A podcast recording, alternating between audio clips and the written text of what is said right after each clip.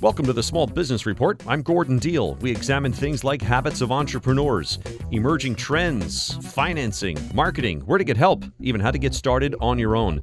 By the way, I love hearing from small business owners and employees.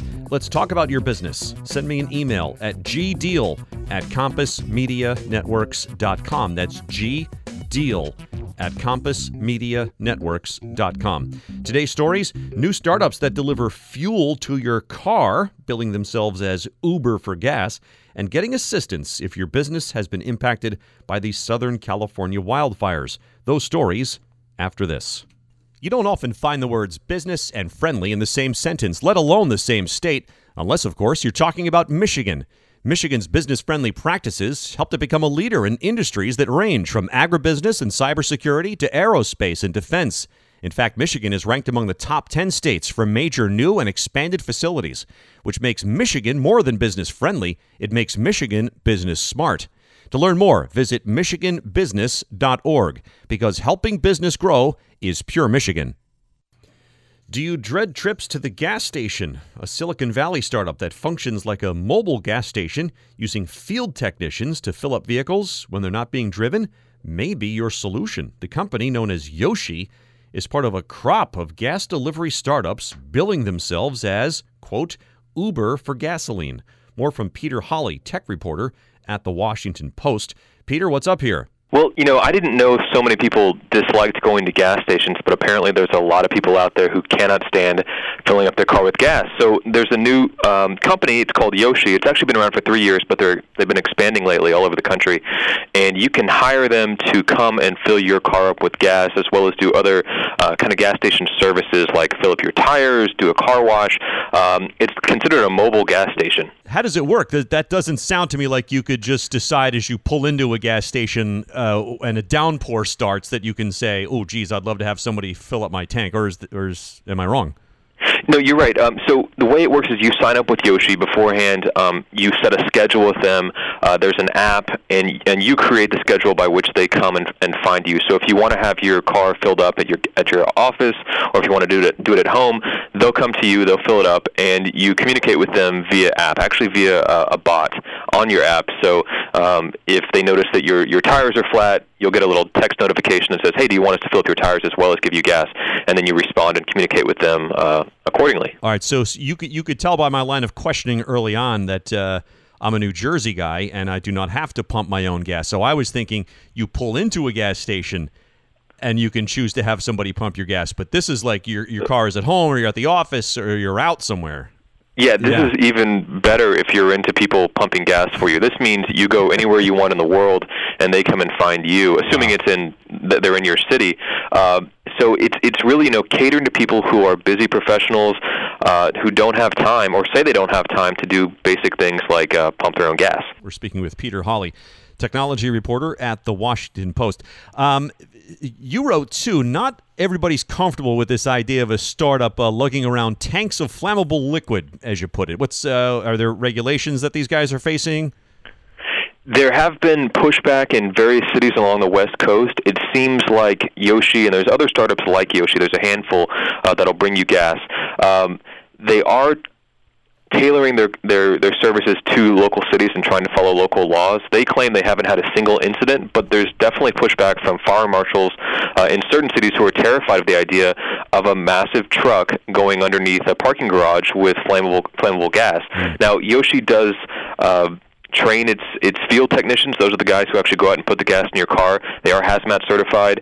Uh, like I said, there hasn't been an incident, but you know, it, it does make you uh, does make you wonder. What kind of uh, charges or fees do they ask for, depending on the service?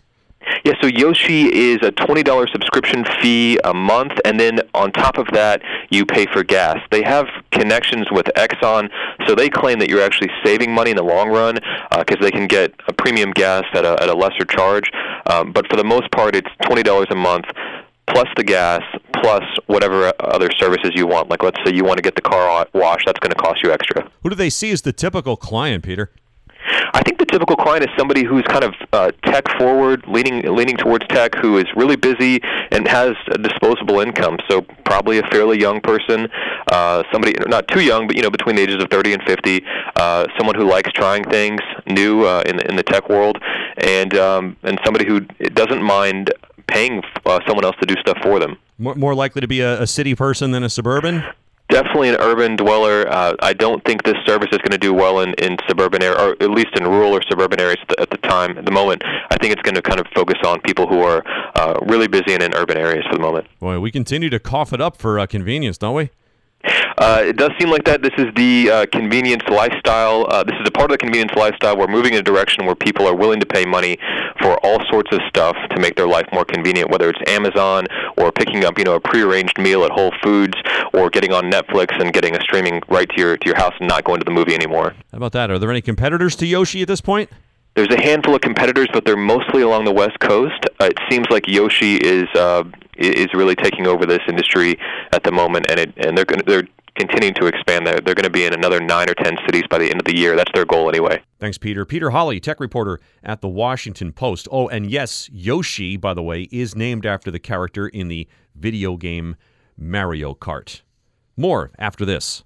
When a state ranks among the top 10 in the country for major new and expanded facilities, that's pure growth. When it's tops for three straight years, that's pure Michigan. Long known as a world leader in the automotive industry, Michigan is also a leader in defense, cybersecurity, mobility, agribusiness, and aerospace. In fact, CNBC rates Michigan among the top 10 states in the country for business. To learn more, visit MichiganBusiness.org because helping business grow is pure Michigan. With the Woolsey and Hill fires contained in Southern California, local business leaders are focusing their efforts now on connecting small business owners with recovery resources to help them stay on track. The Economic Development Collaborative Ventura County recently co hosted a meeting with representatives from the Federal Emergency Management Agency and the Small Business Administration.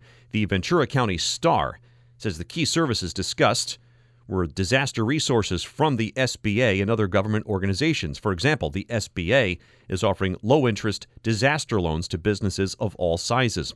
Wildfires can cause significant disruptions for small business owners, even if their businesses were not physically impacted by flames. You can call the Ventura County Small Business Development Center to request an appointment to help streamline recovery efforts.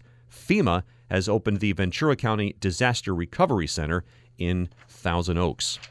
Reminder, by the way, the Small Business Report is found on our website, which is thismorningwithgordondeal.com. That's also where you can hear our daily news program called This Morning, America's First News.